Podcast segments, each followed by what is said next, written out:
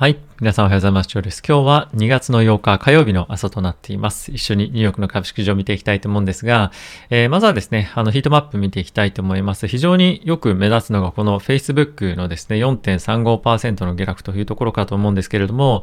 えー、これはですね、後ほどもちょっと解説をしていきますが、えー、ヨーロッパの方からですね、インスタグラムだったりとか、Facebook のサービスをですね、ちょっとまあやめる、シャットダウンするみたいな話が出ていました。で、これは規制当局との話の流れの中なんですけれども、まあ、ちょっとやっぱりその似たような、あの、広告モデルというか、を、まあ、持ってる Google も同じように引きずり込まれているような感じかなと思います。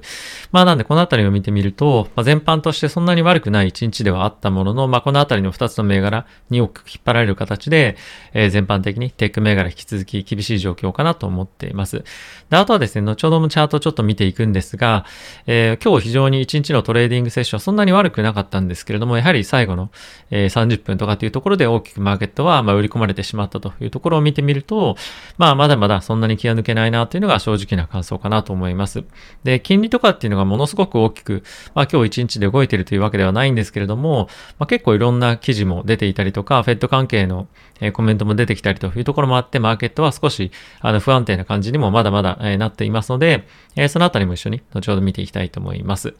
えー、まずはですね、指数の方を見ていきたいと思うんですが、その前にですね、えー、このチャンネルはファンズ株式会社様にスポンサーになっていただいております。えー、ファンズはですね、個人投資家が、え企業に対して間接的に、え貸付という形で投資をできるプラットフォームになってまして、え主にですね、え資産約、え1000万円前後で、まあ、給料に関しても、えー、年収500万円前後の方々が使っているプラットフォームになってますので、えー、ご興味ある方はぜひ概要欄の方からチェックしてみてください。では、えー、指数の方を見ていきたいと思うんですが、えー、まずはですね、えー、ダウですね、まあ、ほぼフラット、えー、となっております。で、サンドピンが、えー、昨日よりも、えー、マイナスの0.37%、ナスダックがマイナスの0.58%、ラッセル2000がプラスの0.49%となっていました。まあ、プラスではあるものの最後やっぱりこの売り込まれているというのは、まあ、全般的ににちょっと、あの、よろしくない傾向かなと思ってます。はい。で、えー、米国の10年債なんですけれども、こちらもフラットをですね、1.92というところを引き続き、えー、キープしているような状況になっています。で、ドル円なんですけれども、115.09というところで、115円台キープできているのは、まあ、これは嬉しいなという感じではあるんですが、まあ、金利の折り込みっていうのが、まあ、今後もさらに進んでくるんじゃないかというふうになんとなくは今は、えー、思われていて、5回、利上げが6回、7回っていうところまで今見えてきているような状況でもあるので、まあさらに、あの、円安っていうのが進む可能性は十分にあるんじゃないかなと思っています。はい。で、原因も今日はですね、えっ、ー、と、マイナスの1.03というところではあったんですが、まあ、引き続き、えー、原油株については非常に強く買われているような状況は変わらずですね、まあ、ちょっとウクライナ情勢、えー、どういう風になってくるかっていうのは、あの、まだ非常に不明確では、不透明ではあるんですけれども、え、一応ドイツの方からも、非常に強いウクライナへの支援というところが、え、コメント出ていたりとかっていうのもあるので、まあ、このあたり、あの、ちょっとあの、なんていうんですかね、あの、目が離せないような状況になっているかと思います。はい。で、続いてはですね、セクター別なんですけれども、エネルギーですね、原油関係だったりとか、あとは、え、金融ですね。金融に関しては今日確か、金融関連で非常に有名なアナリストが、バンコブアメリカに対して、えかなりアップサイド取れるんじゃないかっていうような発言もあったりとかしてるのもあってですね、まあ挙げられていたんじゃないかなと思います。まあそれ以外に対しては全面的にあの、コミュニケーション以外は、まあ、ほぼフラットと言ってもいいんじゃないかなと思います。コミュニケーションやっぱりこの Google だったりとか、えー、Facebook ですね。まあ、これに大きく引っ張られるような形で、えー、セクターで、まあ、ダントツのマイナス2.2%というところが、えー、まあ、記録をしていました。で、えー、チャートちょっと見ていきたいと思うんですけれども、えー、ダウですとか、まあ、S&P とかっていうところを見てみると、まあ、ちょっとやっぱりこの一旦上げてきているところからまた下げに、えー、転じてきてしまうのかどうか、このあたりが一つ、えー、ポイントになってくるかなと思うんですが、その際に、やっぱまたこのあの500日の移動平均線ですね。まあ、ここをしっかりとキープできるかどうかっていうところが、えー、ポイントになってくるかと思うので、まあ、引き続きテクニカル的にも結構重要な、えー、側面に今、あの、特に側面、局面ですね、にあるんじゃないかなと思ってます。はい。まあ、あとは2年債もですね、まあ、ドーンと大きく上がっていて、まあ、これがなかなかちょっと留まるところを知らないような状況になっていますので、まあ、かなり気になるポイントではあるんですが、まあ、ここが下がってくるっていうことは正直ないのかなと思う一方で、ちょっとこの金利の高止まり感に少しマーケットも慣れてきているんじゃないかなというのは、なんとなく個人的にえー、僕は感じています。で、まあその理由なんですけれども、まあ、株式市場の安定さっていうのも一個あるんですが、あのビットコインですとか仮想通貨マーケットがですね、まあ結構反発しっかりとしてきているんですね。で、あの、ビットコインであればこの4万5千ドルというところが一つの大きなキーのポイントに、えー、なっていて、で、かつ、このイーサに関しては、まあ、どこくらいだろうな、3200、300ぐらいですかね。この赤いレンジっていうのを抜けられれば、えー、まあ、上昇トレンドに、みたいな感じには、まあ、結構なりやすいかなと思うんですけれども、まあ、結構そういう節目の今ところまで、えー、特にリスクが高い、まあ、この仮想通貨マーケットで上がってきてるんですね。なのでまあそういったところを見てみると、リスクセンチメントっていうのは確実にあの回復をしてるんじゃないかと僕は思っています。だからといって、まあ、今後上昇していくってわけじゃないんですけれども、まあ、ちょっとビックスを見ても、えー、20代のところの前半まで、まあ、落ち着いてきているのもありますし、まあ、今のところはそんなにマーケットを、まあ、すごい悲観しているような感じというよりも、まあ、若干様子見っていうようなところが今は、えー、強いのかなと思います。一応今週 CPI がですね、発表ありますけれども、え、そういった内容で、え、どのような数字が出てくるのか、まあ、非常に注目されていると思いますし、まあ、そのあたりを受けての、えー、フェットだったりとかの発言っていうのも引き続き、え、見ていきたいかなと思っています。で、まあ、そんなところを受けてなんですけれども、えー、フェットのですね、サンフランシスコ連銀のえ総裁のコメントなんですけれども、え FRB のですね、サイドアイ雇用の目標に、今はまだ達していませんよということを、え言っていました。で、え最大雇用じゃいつなるんだっていうふうに言うと、え2024年になるんじゃないかというふうに言われています。で、これは何をあの示唆しているかというと、え思った以上に急激な、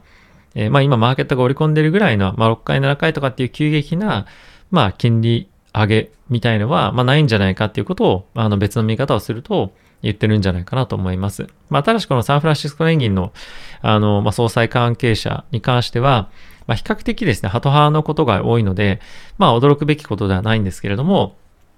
まあ、引き続き他の方からどんなコメントが出てくるかっていうのは、まあ、注目すべきポイントかなと思うので、引き続き見ていきたいかなと思います。はい。あとはですね、CNBC の方のニュースなんですけれども、えー、7回目の利上げについて、まあ、結構現実的に、あの、マーケットが織り込んできているというところを非常に、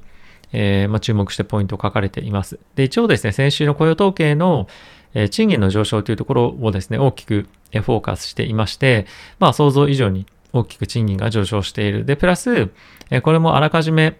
あの、マーケットはもう織り込んでいるというか、あの、なんていうんですかね。まあ、結構その7回利上げについてで、後ほどちょっと見ていきますけれども、まあ、結構すでに織り込んではいるんですよね。で、これが、まどんどんどんどん進んでいっているんですが、まあ、どれぐらいのスピードで折り込みをいくかっていうところの方が、まあ正直重要かなと思います。7回目、まあ実際利上げするかどうかというよりも、えー、何かのイベントの時にドーンと一気に織り込んでいくっていう感じに、まあ、なると思うんですね。で、その後じわじわまたさらに折りあの織り込みが進むみたいな感じなので、まあ、そのきっかけになるイベントが、まあ、何なのかというか、出てくるのかですよね。まあ、今後、まあ、毎月毎月、えー、第1週目の金曜日の日本時間で言うと今は9時半ですけれども、えー、そのタイミングで、えー、9時半かな ?10 時半かな？に、えっ、と、雇用統計の数値出てくるので、まあ、そのあたり見逃さず、しっかりとチェックしていきたいかなと思います。やっぱり賃金かなりマーケットにもインパクト大きいと思うので、まあ、その雇用市場ですね。はい。なので、まあ、このあたり非常に重要にポイントになってくるかなとで、えー、こちらがですね、えっ、ー、と、12月のタイミングでどれぐらい利上げを織り込んでるかの、えー、まあ、見るものになるんですけれども、えー、大体ですね、今もう5回利上げというものに対しては、えっ、とですね、まあ、4回利上げはもうほぼ、あの90%、95%ぐらいもう織り込んでいると。で、5回利上げも、まあ、今大体ですね、80%織り込んでいます。で、まあ、そうなってくると、1、3、4、そうですね、5回利上げ。その6回利上げに関しては、だいたい5%、えー、50%ぐらい織り込んでいるんですね。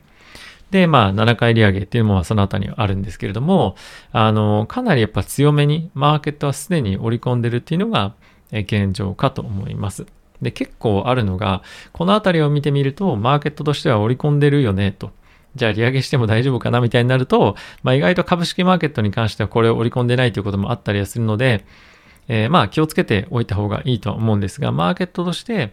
まず金利ですね。金利のマーケットがどれぐらい織り込んでるか、プラス、まあ、そこの株式との、まあ、温度差みたいなのはやっぱり必ずあるので、まあ、ここだけは見て、えー、おいても、まあ、ダメというか、あの、ここで織り込んでるから安心みたいなところよりも、まあ今はこれぐらい見ていると。ただし株式としては多分今4回から5回どっちかわかんないぐらいなんだと思うんですね。なので、あの、もしかするとその3月の FOMC で、まあ、かなり大きなリスクイベントになる可能性があるので、そこだけはあの注意をしておいた方がいいかなと思います。はい。まあ正直僕から、僕の感想としては、50ベース一気に上げるっていうのは3月以外は正直ないかなと今はですね、思っていますので、え、25ベースポイントの利上げで、終わるようであれば、マーケットは非常に安心感出てくるんじゃないかなと思うので、まああの、それが5回になるか6回になるかわかりませんけれども、まあ今のところは、あの、5回でも6回でも、まあある程度準備をしつつとはあるので、まあもう少し時間をかけて、えー、まあそのあたりを織り込んでいくような状況になっていくのかなと思います。はい。あとはですね、メタですね。あの、Facebook なんですけれども、さっきも申し上げたように、えー、Facebook と Instagram のサービスをヨーロッパの方で、え、シャットダウンするかもしれないということを発表していました。で、これは、ヨーロッパの方の個人情報の取り扱いの、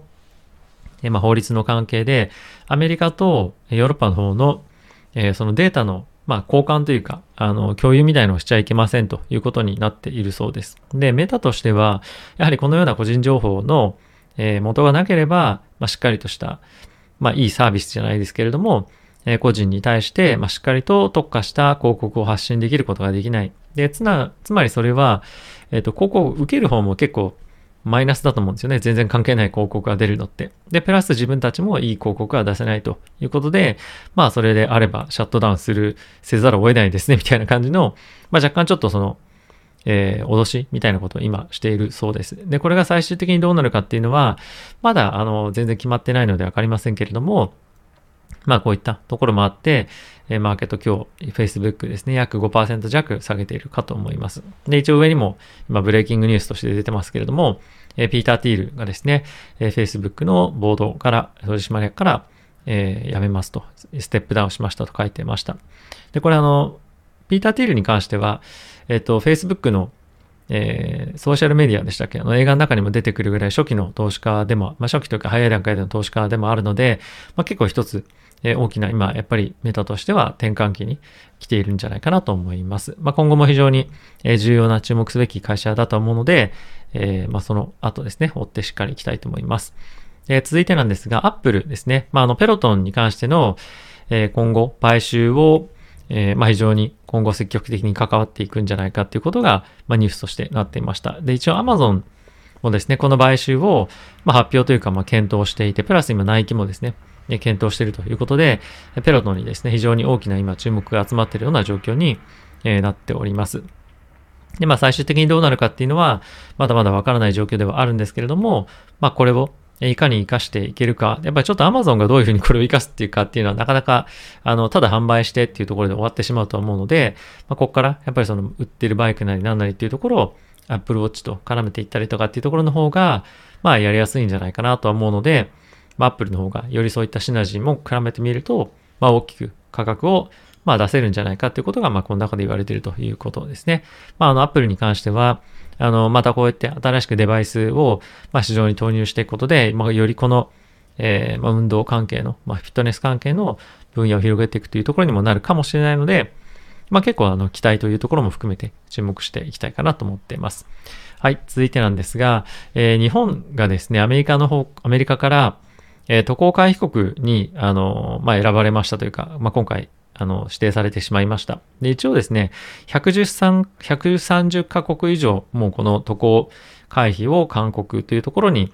えー、まあ国があるんですけれども、アメリカの方からですね、まあこれに新たに入ったというような状況ですね。まあ渡航禁止ではないんですけれども、まあやはりそれだけ日本でもコロナがまた流行ってきてるし、えー、結構周りでもですね、あのー、そういう人が出たらしいよみたいな感じで僕も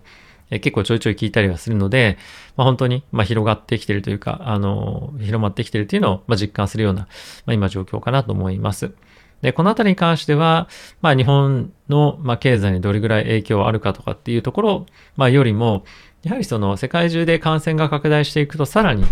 あ変異株とかっていうところも増えてくると思うので、まあそのあたりが結構やっぱ不安かなと思います。まあ症状については、もう重くない人も非常に多いというところもあるので、まあそこからさらに変異が進んで、まあ今のワクチンがもっと効かないとか、新しいワクチンも効かないとか、まあなかなかそういったところに、まあ収束が見えないような状況になってくると、まあ悲観的なマーケットになりやすいかなと思っております。はい、次なんですが、ドイツがですね、ウクライナにまあ揺るぎない支援を確約しましたと。で、まあ、これが最終的に、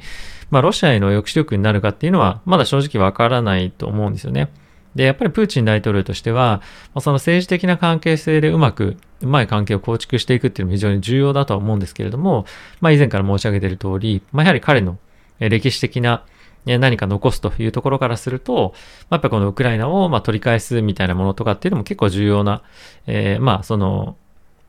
彼の中では重要な取り組みの一つにえー、まあ、なっているとま言われてはいます。で、かつ、ヨーロッパとの、あの、まあ、天然ガスだったりとか、そういったところの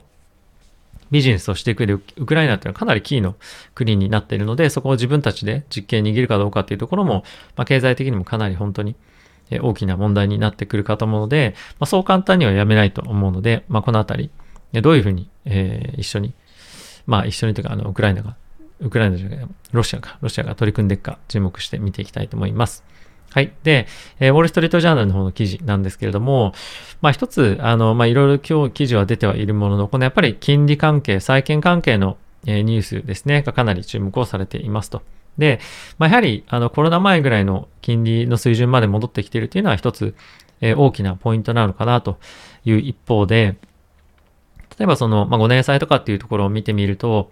えー、実質金利であればまだやっぱ結構マイナスでもあるんですよね。で、そういったところを鑑みて見てみると、多少利上げをしたぐらいで、えー、経済を大きく、あのー、緩めてしまうような、えー、まあ、利上げにはならないんじゃないかというふうに言われています。というのも、まだやっぱり1%ぐらい、あの、マイナス、実質的にマイナス金利に、えなっている中で、まあ、ある程度そのクッションが、まあ、しっかりとある、ありますよと。で、その中で、まあ、あの、徐々に、利上げをしていくんですが、そのあたりを見てみると、あの、本当に経済がスローダウンするのかっていうのは、まあ、今のところは実際はそこまで心配されてないんじゃないかっていうような感じの、まあ、記事ですね。まあ、ちょっとそれは将来的には、あの、わかりませんし、まだまだ、えコロナの、ま関係っていうのを見てみると、えー、アメリカ経済の減速っていうのは、まあ、可能性としてはなきにしもあらずだと思うんですね。ただし、まあ、そこで一つ心配を、あの、払拭したのが前回の雇用統計っていうところだと思うので、まあ今マーケットとして、まあ、結構ミックスな見方してる人が多いと思います。あの、まだ、えー、なんていうんですかね、バリュー株の方から先行して、えー、買われてるっていうような状況ではあるんですけれども、じゃあこっからもう一段さらにもっともっと買うかっていうと、まあ、結構難しいと思うんですよね。特に原油株に関してはかなり上がってきてるっていうのもあるので、本当にここからじゃあエクソンモービルもう一段買うのかっていうと、まあ買わないでしょうね。あの、正直買わないと思います。なので、あの、まあ、あの、なんですか、プロ投資家とか、ここからももう一段どんどん積み上げてみたいなのないと思うんですね。まあ僕はですよ。ないと思うので、まあポジション持ってなかったら違うかもしれませんが、あの、そこよりもまた別の割安株のところに資金が流れるんじゃないかなと思うので、まあ、あの、テック銘柄とはいえ、あの、本当に大手のところに関しては、まあ、下がりづらい状況に今もうなってくる、なってきてると思うんですね。なので、まあ、どことは、あの、言いませんけれども、やっぱりいい銘柄をしっかりと買っていくことっていうのは長期的に見て、今悪くない水準なんじゃないかなと、僕は思っております。はい。で、えー、ブルームバーグの方の記事も最後に見ていきたいと思うんですが、これかなり賃金に圧迫してるあの内容だなと思うんですけれども、アマゾンがですね、あの、ベースサラリーのキャップ上限を、えー、16万ドルから35万ドルに上昇させますと。なので、まあ、これどういうことかっていうと、あの、トップエグゼクティブとかになると、えー、報酬のほぼ全てと言っては、まあ、過言かもしれませんが、かなり大部分を、あの、ストックオプションとかでもらうんですけれども、あの、そうなってくると、まあ、日々のあの生活に、まあ全部がストックオプションの日々の生活に支障が出るので、あの、現金として、まあ16万ドルっていうのがこれまで最低水準、最高水準だったんですが、それを35万ドル、約日本円で4000万円ぐらいですね、に上げると。で、これはやはりかなり、あの、他の競争相手も、このキャッシュで支払うところっていうのをやっぱり多くしてあげないと、まあ、その業績連動の部分があまりにもやっぱり多すぎると結構不安になる人がま多かったりもすると。で、えー、まあ今業績非常に不透明感っていうのもあるので、まあ最低の支払われるお金を保証するってことですね。で、これが非常に、まあ今、あの、急務になってきてると。で、Amazon に関しては、ものすごくいい会社ではある一方で、やっぱり競争相手も非常に、その賃金という観点ではものすごい支払いをしていると。で、まあ、結構なですね、あの、部長級クラスの人がどんどん辞めてるらしいんですね。で、まあそれが昨年確か50人ぐらい辞めちゃったらしいんですけど、まあそういったところに競争するために、今こういうふうに上げてるんですが、まあ、やはり、あの、まあ、賃金が上がってるというところもそうですし、まあ、あとは競争がいかにいい人材を今確保するかっていうのの競争が、あの、中小企業だけじゃなくて、大手の企業、まあ、大手の企業の方がもっと激しいかもしれませんけれども、まあ、ものすごく競争が激しくなってきていると。で、プラス、今本当にやっぱり、あの、マーケットの転換期になってきていて、やっぱり新しいブロックチェーンのテクノロジーに対して、どんどんどんどん資金をつぎ込んでいったりとか、まあ、あとはですね、マーケットがちょっと厳しいような状況に、えー、なってきてるというか、まあ、経営も厳しい状況になってきてる中で、まあ、今他のところとですね、大きく差を離すチャンスでもやっぱあると思うんですね。こういった体力ある企業に関しては。なので、まあ、惜しみもなく、えー、Amazon としては、まあ、給料も上げるし、コロナの対策もしっかりするし、まあ、あの、あとは、なんですね、時給も今、あの、最低賃金の倍ぐらい出してるんですね。なんでまあこういうふうにどんどんどんどん